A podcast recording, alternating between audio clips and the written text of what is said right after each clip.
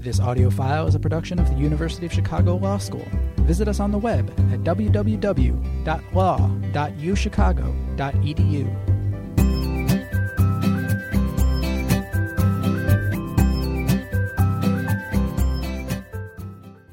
So, again, I am here to talk to you about cultivating an incest taboo in the workplace. The series is Chicago's best ideas, but this is not one of Chicago's ideas at all, uh, let alone one of mine. It's one of Margaret Mead's. Um, and it's one that she uh, first put forth not in a scholarly article, but in Redbook magazine in 1978. Uh, and what she said uh, acknowledging that the Equal Pay Act and that Title VII, which prohibited sex discrimination in the workplace, had done an awful lot to improve the employment uh, opportunities of men and women and to integrate the workplace by sex. She said that's not enough. She said new laws will not be sufficient to protect women and men too, for that matter, uh, from the problem of sexual harassment on the job. We need new taboos. Uh, and that's all a, a direct quote from, uh, from Margaret Mead. Uh, I've agreed with her since I first entered legal academia in the, in the 1990s. Uh, it took me much longer to write this up because I was uh, discouraged from doing so by, uh, among others, some of the feminist theory uh, and queer theory circles in which I hung out. And I will talk a bit about some of the criticisms of this proposal that famous feminists and queer theorists ha- have made. Uh, but again, I have always found this uh, proposal attractive, and I'm going to spell out a little how I understand the proposal and how it fits into uh, what I'm interested in.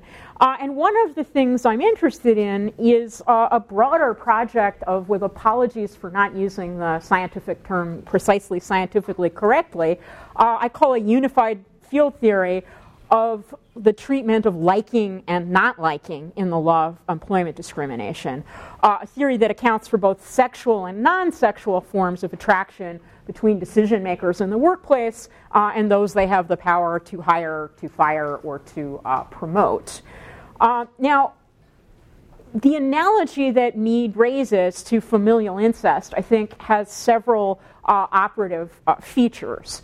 Uh, the first is uh, that um, these taboos are often embodied in law, but they don't principally rely on legal enforcement, uh, but on internalized social norms uh, for their power. So if you think about, uh, you know, the reason most parents uh, don't initiate sex with their children is not because they would go to jail if they were to do so.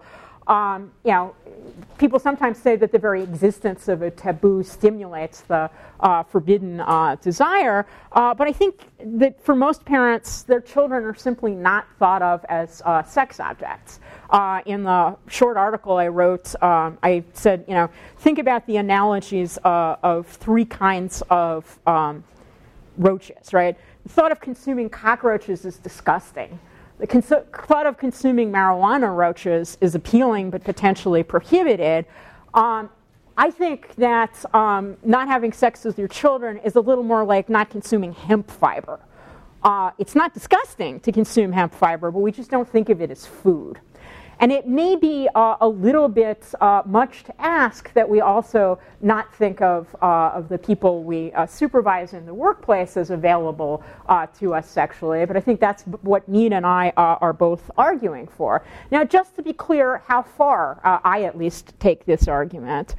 Um, no incest taboo I'm aware of anywhere in the world or anywhere in recorded history categorically prohibits sex between family members. In most states in the United States, it's legal to marry your first cousin. In many countries and cultures around the world, first cousins are the ideal marriage partners.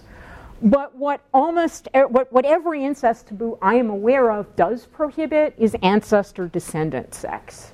Uh, and similarly, what I would want to carry over in the workplace is uh, a taboo on people in a direct reporting relationship with one another. Now, some queer theorists would say, oh, you're you know, imposing an egalitarian standard, and sometimes hierarchy can be sexy. Sure. But I am not talking about a, I mean, you know, some people find it sexy, uh, I don't, but hey.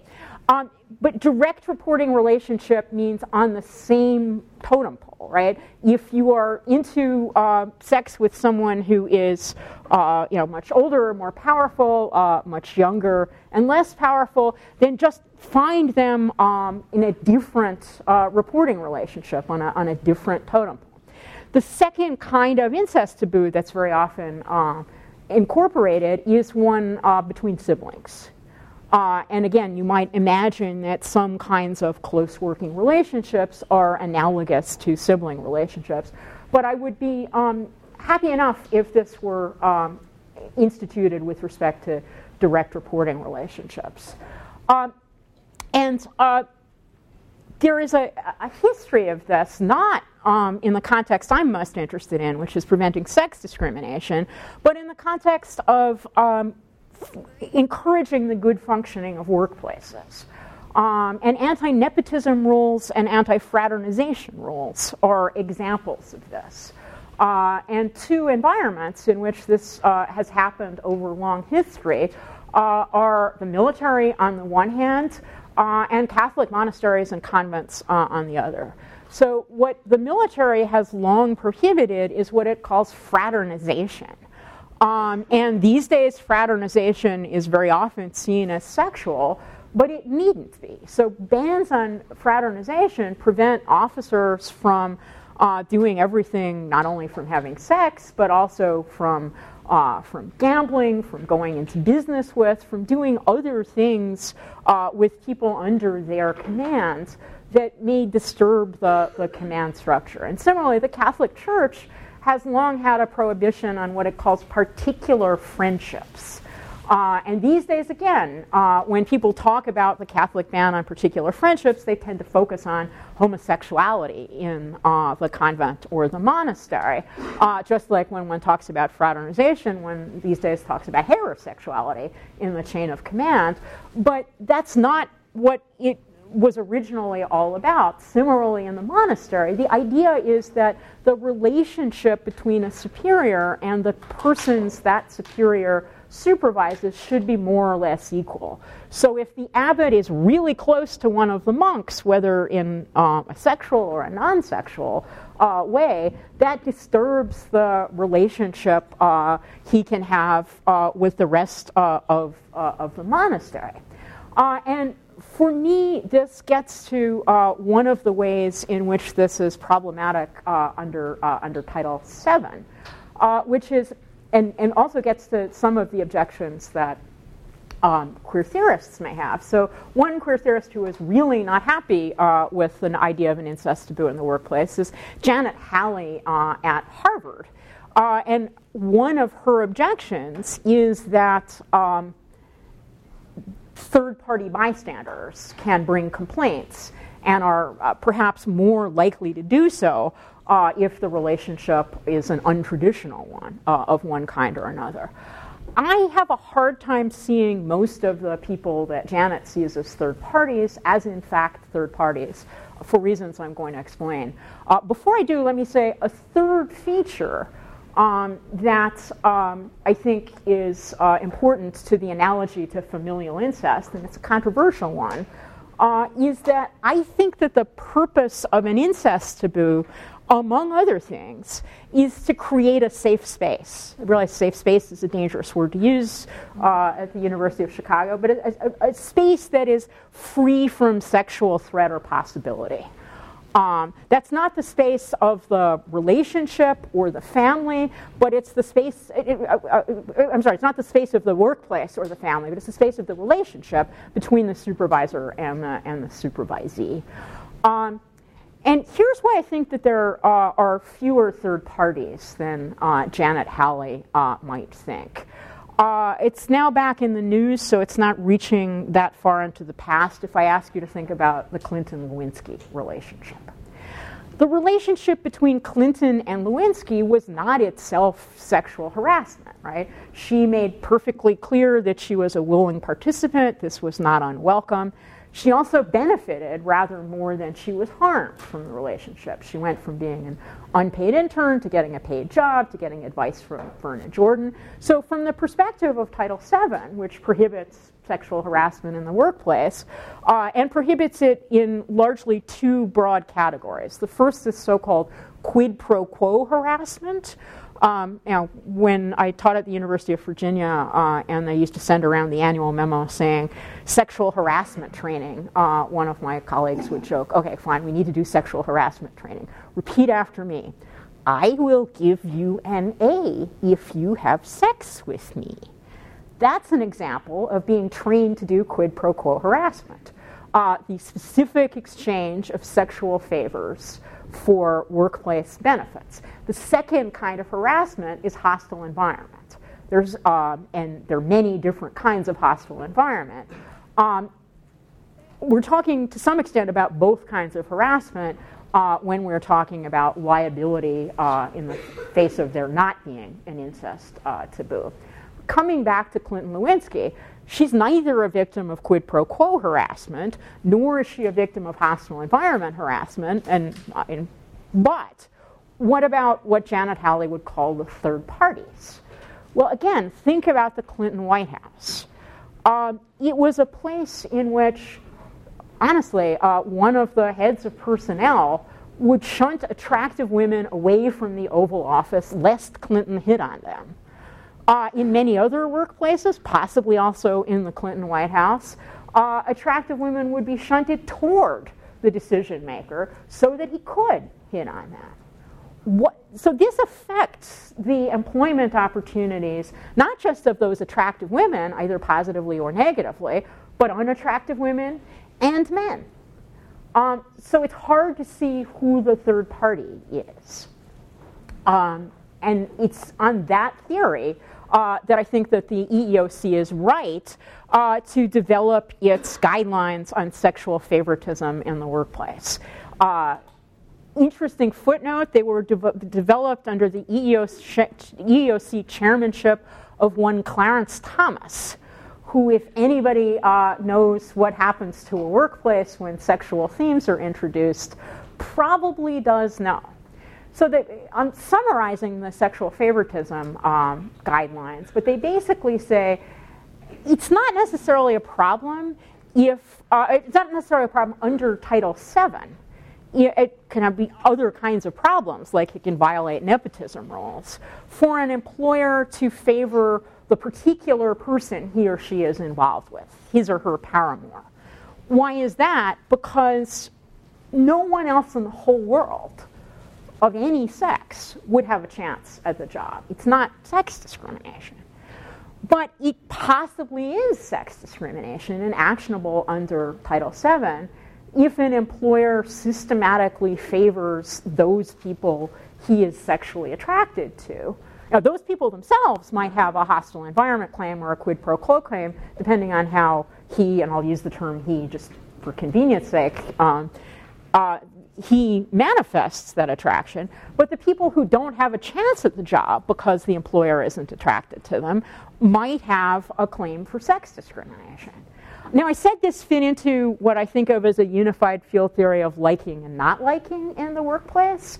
Um, and the fact that it does for me is what sets me apart from another feminist theorist who doesn't like the idea of an incest taboo, and that's Vicki Schultz at Yale University, uh, who has basically uh, deplored the way in which eroticism has been moved out of the workplace. And I, I keep pressing her to say something more in the Harvey Weinstein era than she said in her early articles uh, around the turn of the millennium uh, where what she was saying is, you know, there really has to be a way for men and women to work together uh, that doesn't uh, end up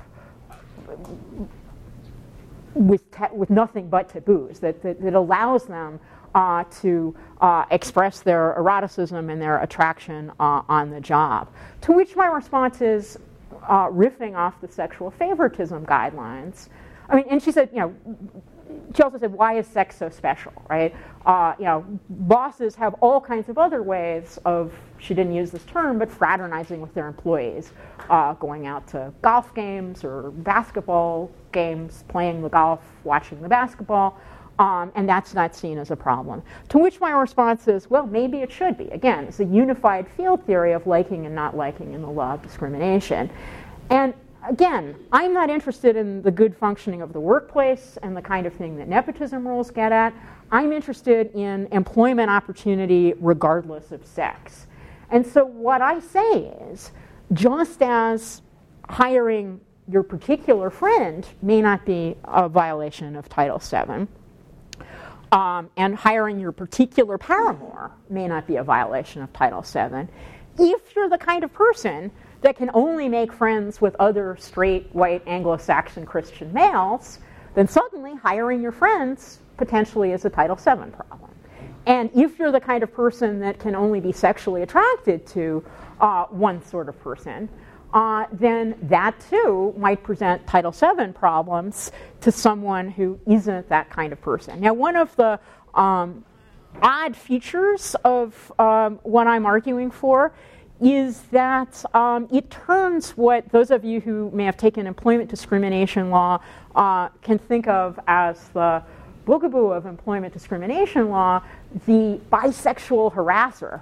Now, what can we do with a bisexual harasser? I mean, and courts have spent a lot of time saying, well, you know, they harass people differently depending on their genitalia, so it's still sex specific.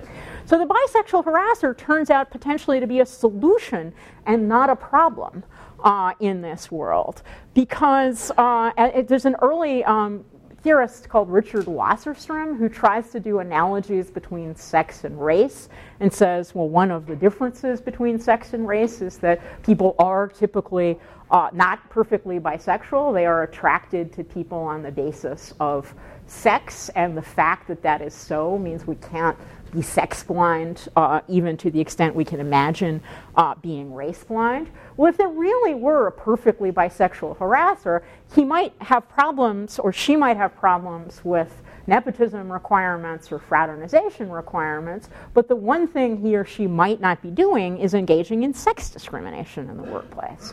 Uh, in any event, um, I'll stop there for the moment uh, and ask for questions, interventions. Uh, I ask my class for all the time expressions of outrage uh, or puzzlement um, at this proposal, which again, not mine but Margaret Mead's, but I think is a great proposal and to be encouraged, especially now in this time of Harvey Weinstein and Me Too for a number of reasons, including that other kinds of remedies than the internalized social taboo are less readily available in environments like the entertainment industry when um, reporting relationships are not necessarily employment relationships actionable under something like Title VII.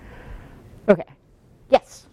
Uh, I just um, kind of had a question about the assumption that um, that having sex with children or parents isn't necessarily disgusting, rather than we just don't view those people as sex objects. Because I think, and maybe this is just pop science, but I think that um, maybe we evolved to view uh, sex with direct ancestors as disgusting because it was evolutionary useful. Because I mean, I think that I mean, my assumption was that that is the reason that taboo exists is because we find that repulsive, and you say that that's not the reason.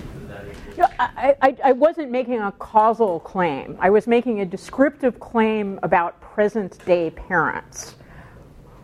I could be wrong about this descriptive claim, but I, I do think that most people who choose not to have sex with children do not have a process of aversion and repulsion, but, but you know, sort of bypass that. I'm not saying that they wouldn't be disgusted if they were forced to think about it. I'm saying that the process isn't, you know, again, the analogy being eating cockroaches and eating hemp. And I choose eating cockroaches advisedly because my colleagues Martha Nussbaum and Cass Sunstein have spent a fair amount of time and energy des- describing in their uh, work on disgust uh, the question of whether people should overcome their evolutionarily primed uh, revulsion at eating cockroaches through reason. And they have all these hypotheticals about, um, you know, uh, perfectly sterile cockroaches in ice cubes and why won't people touch them. So it's that that I had in mind. Is that Yeah. helpful? Uh, yeah, and maybe it just leads to my. I mean, I, I think we'll probably get to this later in the presentation, but the logistics of how you establish this taboo in the workplace, if not through kind of these evolutionary. Well, I mean, I don't think the law is irrelevant. I think, for example, and the law um, with respect to Title VII, and then also the rules that an individual employer uh, sets up. Um, but again, I think you know, sexual harassment more generally is a fine example of how where we are as a culture is not totally independent of where the law would take us, but is not totally dependent either on, on where the law should take us. I mean, the fact that we have things like sexual harassment training, uh, although I think we should call it anti harassment training, uh, has made a, a big difference. Um, and the reason why people may not uh, engage in certain behavior that would be might have been perfectly acceptable uh, several generations ago is not. They don't necessarily go through. I mean, they might some of them, but they don't necessarily go through the process. Uh, if I do this, I'll be sued. If I'm sued, I'll lose my job or my company. They just think I shouldn't be doing this, which is how taboos work. Yes. Yeah, I guess to go off that, excuse me. I was, I guess I'm, just wondering about the transmittal of the taboo and where you see that actually happening. And if, I mean, I guess, you know, cause or effect of the law. I mean, I wonder if laws against certain taboos are a result of the of the taboo rather than creating the taboo, or maybe it's both. But also, you know, the kind of the evolution we've had the behavior in the 1950s at work is obviously would be uh, abhorrent to us now, or at least a lot of us now. But I don't know if it would be disgusting. It would just seem wrong, and I don't. I guess I'm just wondering how that transmittal works.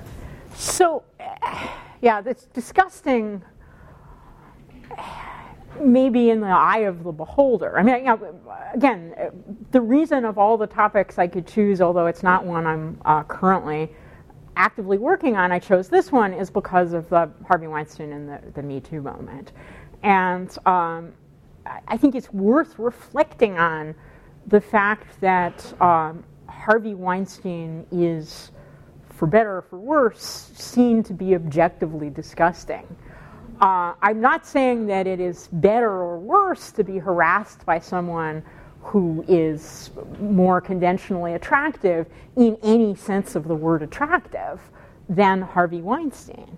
But, you know, I'll note that Harvey Weinstein is someone uh, about whom there were jokes for years about having to pretend to be attracted to him. Because other than the fact that he is powerful, he has none of the indicia in terms of physical attractiveness or good grooming or good behavior that's associated with attractiveness. So, you know, the the fat, old, powerful man chasing the um, attractive secretary around the desk, and if you look at New Yorker cartoons from the 1930s, you'll see a whole lot of them, was probably seen as disgusting by everyone other than the fat, old, powerful man at all times through um, recorded history. Um, but we're now seeing, you know, so so many of the people in the Me Too generation of perpetrators are saying, I thought it was welcome right? You know, Charlie Rose, Garrison Keillor. Um, one thing a taboo might do is to discourage them from thinking it's welcome. Um, yes. I guess uh, just to maybe put it in a law firm context, because a lot of us will be going places yeah. like. There's obviously like some direct reporting relationships, but then there are a lot of informal relationships that exist whether that's like a company assigned mentor or a partner with whom you may be working at some point but not later. I was wondering how you think those sort of informal or transient relationships should be affected by the assessment. Uh, it's, it's a very difficult, very complicated, very good question. And I'll say, I first encountered it, uh, you know, first encountered you know, reporters actually asking me about this uh, when I was a faculty member at the University of Virginia, which I was for much of the 1990s. And the University of Virginia was one of the earliest, certainly public and possibly universities of any kind, categorically to prohibit sex between professors and undergraduates. and the very difficult question was what do you do between uh, consensual sexual relationships between faculty and graduate students. And I think it's worth mentioning that we were talking about Charlottesville, Virginia, a town of 40,000 in a um, county of, at that point, around 80,000.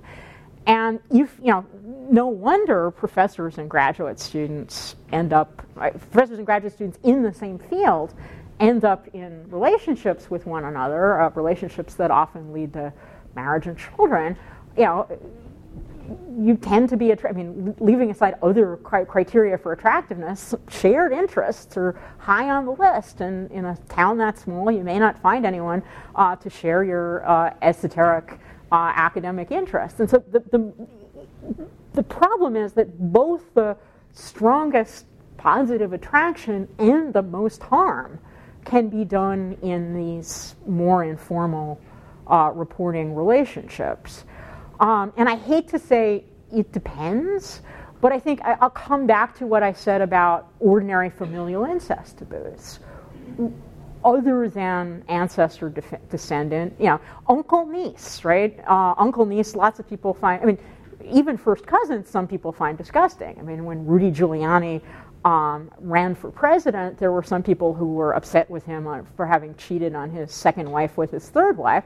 There were some people who were still upset with him that his first wife was his first cousin. Um, but so it's the point, what you are signaling, that is to say, these informal supervisory relationships are both the point of greatest promise and the point of greatest risk. And I would probably look first to the military for a model um, where the chain of command is what they focus on and start with that um, as an entry point. Yes? With respect to the value of the incest taboo, creating this safe space, Mm-hmm. It's easy for me to understand the value of that space um, in a sexual context. Yep. I'm having a harder time understanding the need for that space in a non-sexual context. Like, why does the monk need to be protected from from a friendship with the abbot? Well, it's not the monk who needs to be protected. It's not the monk who has the friendship with the abbot that is needs to be protected. It's the rest of the monastery it's again what it does it's favoritism nepotism and again sex discrimination if or race discrimination or religion you know, ancestry discrimination if the person the superior pals around with is identifiable on what title vii calls a forbidden ground right? If it's not identifiable on a forbidden ground if it's just an individual personal relationship uh, you know, the term unit cohesion in the military has come into very bad odor because it's used categorically to keep out people like gay soldiers and trans soldiers. But there is something to be said for unit cohesion. And one of the reasons fraternization is prohibited and has long been prohibited by the US military is to promote unit cohesion. So again, it's less the individual um, who's in the particular friendship than the rest of the monastery either the individuals in the monastery who may not have the same kind of chances, or the functioning of the monastery, which may not be as smooth, is the way the theory goes. Yes? Yeah, I was, I just going to offer some anecdotes of the military part, uh, for both of those. So, uh, anecdotes. This is the University of Chicago. We don't do anecdotes, right? We do data. I mean, but um, on the second uh, no, I mean, I'm, I'm somebody who thinks that sometimes anecdote is the plural. I mean, sorry, data is the plural of anecdote, but go ahead. Uh, the, the, the, original way in which this anti-fraternization norm came up was especially with commanders who have to pick someone for the most dangerous mission. so it has, if you have a special friendship or relationship with one of your supporters and not the other one, the other one's much more likely to get sent home to die in combat. Uh, and that has morphed now in a romantic context to where if two people are in a romantic relationship, clearly you're not going to send your significant other off to die if you can have someone else do that. Um, and if people are in a triangle, you are more. I mean, this goes. You can quote the Hebrew Bible for this proposition. You know, David sent Uriah to be killed uh, because he wanted to marry Uriah's wife. Yeah. Um, but on the, on the norm creation, um, so uh, I went to the Naval Academy where we first admitted women in 1976, and uh, so they had to come up with these norms because everybody lives together and everybody's in a close environment, and uh, the students are divided up into companies, and there's a very specific rule that is instilled in you from the day you're there, which is you don't date anyone in your company. And I know that this works because my roommate is now married to a woman in our company, and I'm still uncomfortable Ah. every single time I, I uh, hang out with them, even though I'm also married to a former officer, and I don't see, like, I can't identify what the problem. We, we, we haven't been in that company in 15 years. We don't work together at all. There's no reason, but it's only a 30 year old norm, and it's still, it's still. It's fascinating. Yeah, and but you you've um, thank you for the supportive anecdote, but the but the but the problematic part of it, of course, is that family relationships don't change as often as reporting relationships do, uh, and that probably needs to be taken into account. Yes. Um, I have a question about sort of like, the effectiveness of, of person's with taboo. It, it seems to me that in the context of the Me Too movement, um, it's not so much an absence, uh, a prior absence of that kind of taboo, but the fact of certain people escaping that taboo. So Bill Clinton, Harvey Weinstein are both men who had power structures around them such that nobody was ever going to tell them that what they were doing was disgusting. Oh, I think a lot of people told Bill Clinton in real time. That he listened is another question, Well, but and and then part two, right? That no one was ever going to be able to do anything about it. I, I, I think it is very true that many people around Clinton were disgusted, right? That taboo did exist, but was ineffective against the individual perpetrator. Um, and while we're speaking of anecdotes, I myself was a White House intern. I was in fact a 22-year-old female White House intern, um, which led to some interesting jokes being made by my friends family. However, um, I can say that in the Obama administration, the rule was so strict that uh, interns were not allowed unescorted into the West Wing.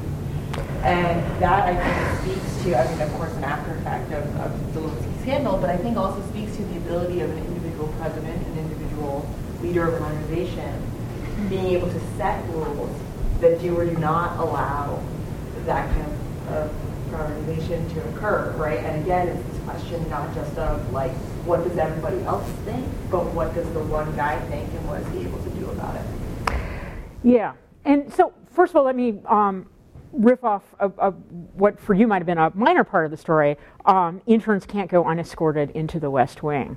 So one of the things that people like Vicki Schultz say in opposition to such a policy is that it will uh, adversely affect women's employment opportunities because, uh, as has happened uh, according to survey information at her own home institution, Yale Law School, uh, faculty will not want to be uh, alone behind a closed door with a woman, even a woman that they are mentoring, if they are male. Um, and you know, similarly, will be un, will be less likely to offer informal mentoring opportunities to women. My response is I think exactly the opposite is true. It is only in the presence of an effective taboo, for example, that we are willing to leave adults alone with children. Um, it is only because we have some confidence that even behind a closed door, an adult is not going to try to have sex with the child. Think again, uh, the allegations about Woody Allen in the attic, right? Um, the taboo would facilitate rather than hinder this, and the, the, taboo would be an internalization um, sufficient to not, uh, uh, you know, force Mike Pence to say, uh, "I can't be alone with a woman." If he could be alone with a woman but manage not to hit on her, or even think of hitting on her, that would be a step in the right direction. Um, and so you then say it's the individual um, boss who uh, can make this kind of thing happen. my project was initially a project about Title VII and where this should fall uh, and how we should think about it from, from a Title VII enforcement perspective. Should we think about this kind of thing, uh, fraternization, as a sex discrimination problem? Um, should we think about sexual favoritism in the way that the EEOC does as a sex discrimination problem? And what I'm arguing is that to the extent the EEOC continues to promulgate and enforce these sexual favoritism norms, it's more likely that someone who's not necessarily well intentioned but really is interested in avoiding liability uh, may institute this kind of prohibition and enforce it in a workplace, even a workplace he or she controls. Yes? Um, I think this idea is really interesting because with everything going on in the Me Too movement, I've thought about how I think norms really need to be changed in the workplace. And, and just like examples you're saying, if you have a boss and they hit on you, whether or not it crosses the line into sexual harassment, it strains the working relationship and um, and it disadvantages the woman in that situation. Um, but what I'm wondering is the difference between, like right now, I think in most corporate culture, or depending on what company you're at, there is a culture that there shouldn't be a relationship between, um, I don't know the exact law, but between a subordinate and a management. But how do you go from there to creating an actual taboo? Slowly through, um, yeah, I mean, I, I think that the, it'll be interesting to see, for example, what the Me Too movement is going to be able to accomplish uh, along those lines. So, you know, law is a part of it, right? And having uh, sexual favoritism norms in place, having Title VII in place, having in government um, anti fraternization, anti nepotism rules in place, having in individual corporate workplaces similar kinds of things in place, uh, having corporate culture, having trainings, having um, societal movements, you know writing situation comedies in which this kind of thing goes wrong. I mean, yeah, Martha Minow of Harvard Law School is always when people are saying, well, you know, we need to change the law, says no, we need to change the, the cultural narrative. We need to write more rom coms in which this kind of thing goes badly and fewer rom coms in which this kind of thing goes well. Um, yes?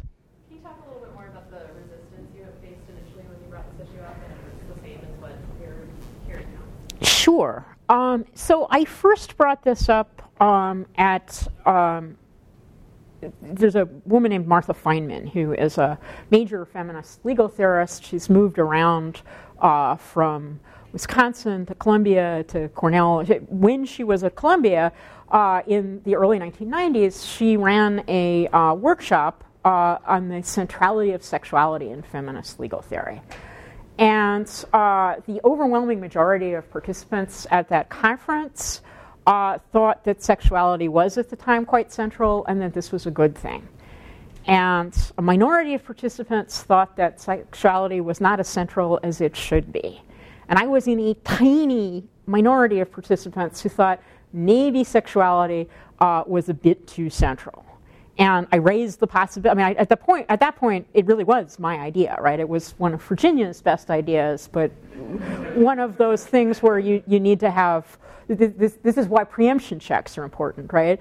This preemption check did not um, horrify me because my idea was not original. It encouraged me because, hey, Margaret Mead, uh, you know, an anthropologist, someone sophisticated in a wide variety of cultures, uh, she's somebody I'm happy to hang my idea uh, off of and, you know, use her. Uh, credibility to uh, promote this, but so I, I, put for put this forward, and I got from the assembled feminist theorists the notion that this would be personally very limiting to them because eroticism, uh, they said, uh, or several of them said, uh, was central to their personalities, that they spent so much time at work, they had few places to express it outside of the workplace, and if they weren't able to be freely erotic in the workplace, then um, they were condemned to a life of celibacy, basically, uh, and, and, and uh, uh, or a life of repression. Um, and others, and since then, you know, best-selling academic books have been written on this subject have said that the teacher-student relationship is inherently erotic. Uh, and to remove eroticism from that relationship in particular is bad and dangerous. Um, so, you know, Vicki Schultz is the um, the modern uh, or the current day stand-in for the, or and the and the formal written stand-in for for those kinds of uh, thoughts. She doesn't necessarily agree with all of that, but she's you know because she sees herself as pro pro sex rather than you know sex positive rather than sex negative, she would disfavor uh, a taboo that, from her perspective, is sex negative. Yes. Um, so I've been focusing on Me Too as sort of an example of how the culture be shifting toward uh, facilitating such a taboo. There are a lot of ways uh, that can think of in this particular moment where some of the greater institutional norms seem to be trending away from that, like the, the way that uh, the formality with which leaders speak to us, or the way um, that certain uh, governmental institutions can be used, uh, to me would seem to be trending away from sort of restricting the uses of power in very intentional ways. So I just wonder if you think um, that could potentially, if it's something that will be perpetuated over time and not just something peculiar to this moment, um, will that really hinder uh, or possibly restrain the incest taboo framing to be about sexuality in these like highly visible ways like you do, or is it something you think that could be drawn into the conversation? Look at these other sort of ways that power is being used against uh, norms that we already expect. I mean, again, so my project is to do this unified field theory of liking and non-liking. So I do not want this to be focused on sexuality. I want to be it to be focused on differential, whether preferential or adverse treatment, and that includes both demands for friendship and um, offers of friendship on forbidden grounds that come with preferment.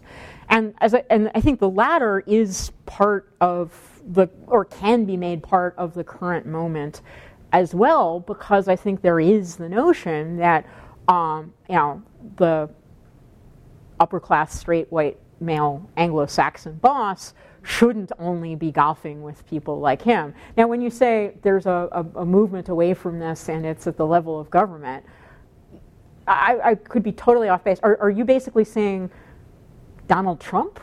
Yeah, I, I think Okay. I, I also want I'm, I'm, I'm mind uh, Sally Yates' talk uh, earlier. Which I, I regret I did not hear. So can you summarize it? spoke about the sort of erosion of governmental norms, sort of like the use of Twitter to subvert uh, rule of law in ways that should be, should be, I not maybe taboo is too strong of a word, but living in a time when it's of an anything, anything goes, it just happens and we accept it and it's our, and she counseled us, don't you know, don't allow that to happen, sort of remind people of the norms. But to me, we're living in a, in a culture where that's starting to be acceptable.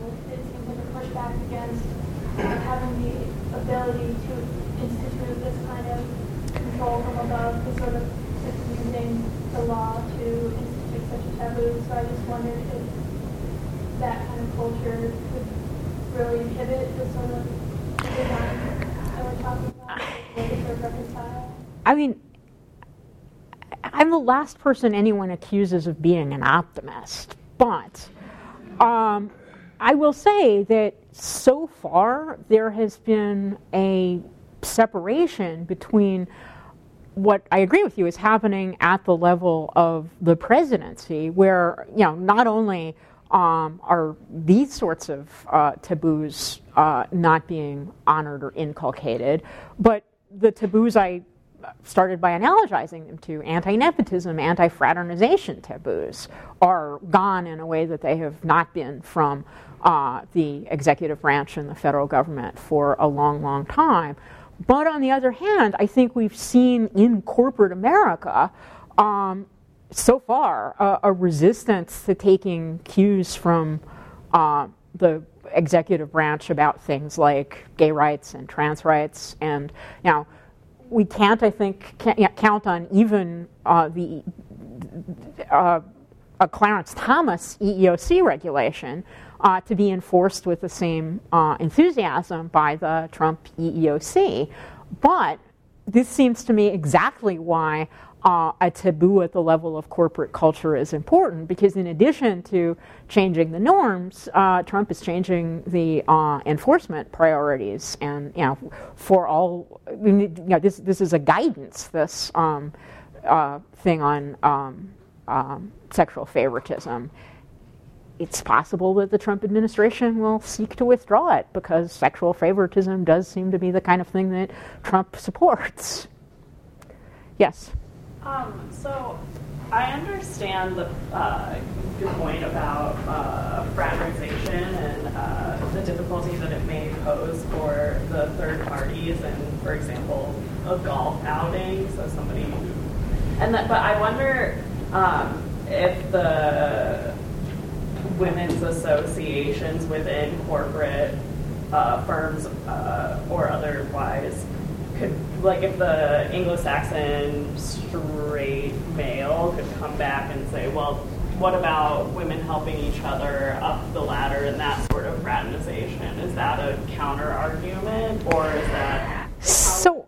Yeah, so I'm sort of old fashioned about these kinds of things. I'm um, anti identitarian, to use the jargony way of putting it. Uh, I think you should have, I think one should have rights not because of who or what they are, but notwithstanding who or what they are. So, um, you know, I,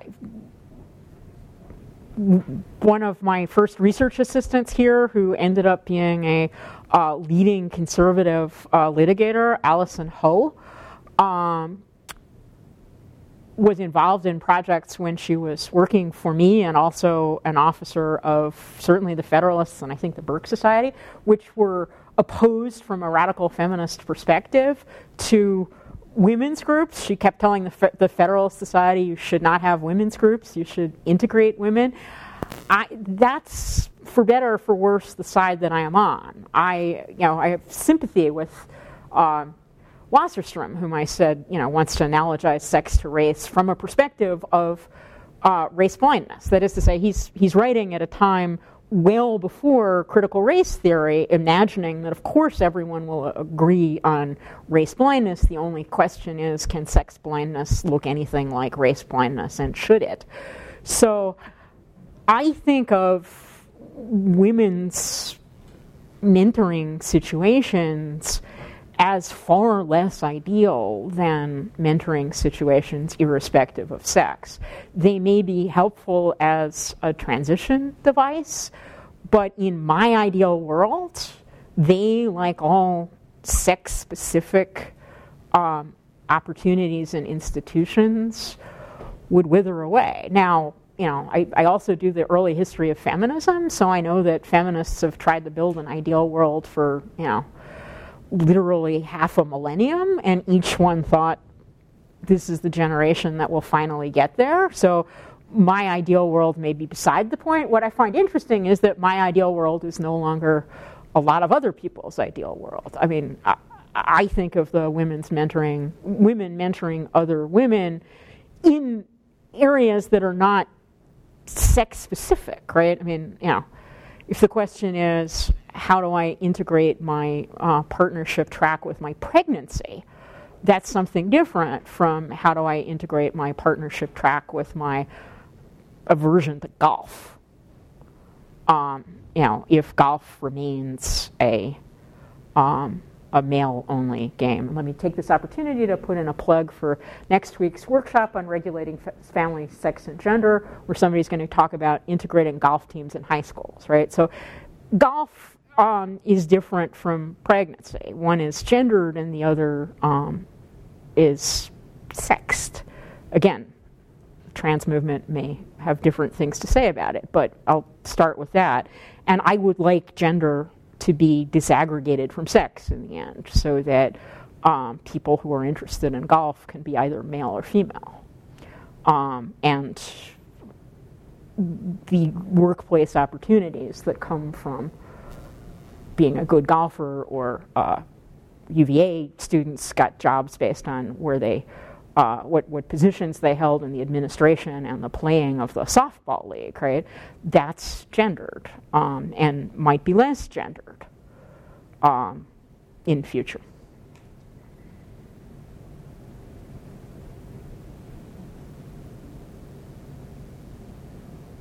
Nobody else with any other questions, comments? Yes. Oh, I was getting ready to apply. Oh, okay. Sure. Um, have you heard of the uh, love contracts?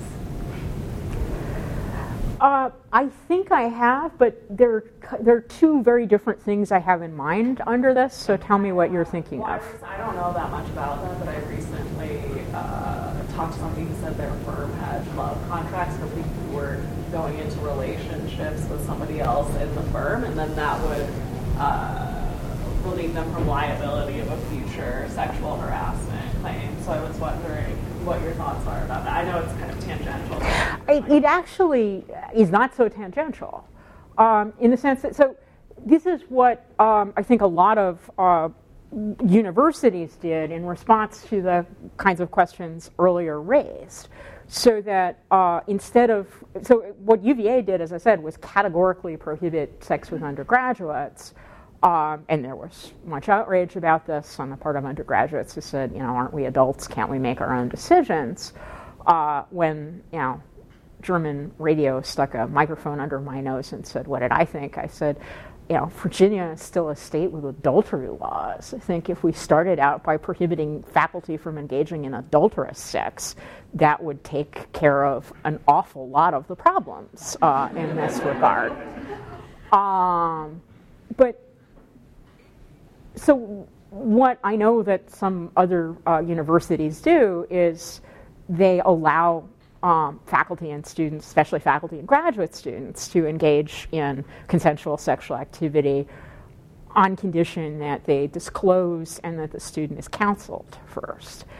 Um, I'm not inherently uh, opposed to this. I think it, you know, it's a sensible intermediate step. To, and again, part of my concern is that I think too much attention has been focused on the effect of these kinds of relationships on the subordinate actually involved in them. And what I'm trying to do is broaden the focus to the other people in the workplace who are not offered this opportunity. Uh, or who might not be offered this opportunity. Uh, I mean, I'm aware of, for example, um, graduate student supervisors who have a long history of, on the one hand, buddying around with uh, the men under their supervision, and on the other, hitting on the women under their um, supervision. Sometimes that's per se a problem, but some of them have a long history of productive consensual relations with those women whom they go on to mentor even when the sexual relationship stops. But there's a subset of women who are not the boss's type because they're not male and therefore not available to be his buddy, and they're not the kind of woman he's attracted to, so not available to be his paramour, and they're, you know, left out of both of these opportunities. And again, it's the third party I would focus on, um, in addition to, not instead of the subordinate actually in the consensual relationship who signs the love contract. Yes. Um, in the very, we were talking a lot about incest taboos, like between mm-hmm. uh, supervisors and subordinates. And you briefly mentioned sibling taboo, and I was wondering, um, sorry, sibling incest space, like yep. metaphor between monks or between um, like colleagues at the same level. Do you think that would also want to talk about, or? So I think it depends on how. I mean, this gets to the unit cohesion point. How um, close and tight the uh, the family, as it were, is um, a sibling who you know is a sibling type of relationship in the workplace involves uh, you know very close working quarters and very small numbers uh, for me to worry about it as being um, up for this kind of taboo. Yes. So, is your theory more based on the results or two the things like, would you care more about having like unitary preferences where everybody just is neutral about everything and take the same decisions? Or would you also be okay based on theory if you just have like each person has completely different preferences and the results that ultimately is the same, so people have different approaches? They have the same opportunities, but just different means. So again, I am narrowly obsessed with sex discrimination in this project. Other people may have other reasons for an incest taboo, and I'm here neither to uh, condemn them nor to praise them. What what I am concerned about is when decisions are made based on what um, in the Title VII jargon is called a forbidden ground. And sex is one, it's the one I'm interested in, but the other forbidden grounds include race, religion, national origin, um, ethnicity, um, color. So other kinds of purely capricious reasons for, I mean, not forbidden grounds because they're not systematically the basis for preferring or uh, disadvantaging groups, uh, are less of a problem for me because I'm interested in anti discrimination and equality of opportunity. If I were um, a management consultant, if I were designing a, a, proper functioning workplace, I might also have problems with uh, what I'll call a capricious. You said, you know, everybody has his or her own preferences. Um, I think that the thing about sex is that um, there's even in, in the new world of gender fluidity, more binarity in what's preferred, right? It's not that there are a, a, thousand different bases on which one would prefer one sexual partner uh, over another. There are a thousand different sub bases, but we are still starting, again, for better or for worse, in a world in which we are not all perfectly bisexual with an orientation toward one or another sex and that already introduces the potential problem of sex discrimination. Does that make sense? Is that responsive? In part, but I think like if you imagine that you have corporate boards where like yeah. men like women, women like men, trans like trans, uh, sorry, uh, homosexual people like homosexuals, and then they all have equal decision power. It's a very different mechanism in which everyone makes neutral decisions from one which everyone decides based on their own preferences. The results ultimately the same in promoting equal opportunity. Like, I see. particular preference in relation to this, or do you prefer the first one? Uh, so, so yeah, so one of the things you're, you're uh, pressing me to clarify is that there is more to the employment relationship than up-down employment decisions. There's more, I mean, this is what hostile environment sexual harassment points out. Quid pro quo sexual harassment is about the up-down decision. You will get preferred if you engage in the sexual conduct. You will get dispreferred if you do not. What hostile environment says is that you know the sea you swim in um, matters, and the sea you swim in may be affected by the uh, the critical mass of preferences on the board level, if you if you put it that way. Even if the individual decisions uh, may be equalized out by everyone wanting to prefer a different kind of person, it may be that um, the way the firm feels to people who um, work in it may still be skewed, if that's comprehensible. Other questions, comments, expressions of outrage or puzzlement? Okay, I guess I could cue the applause.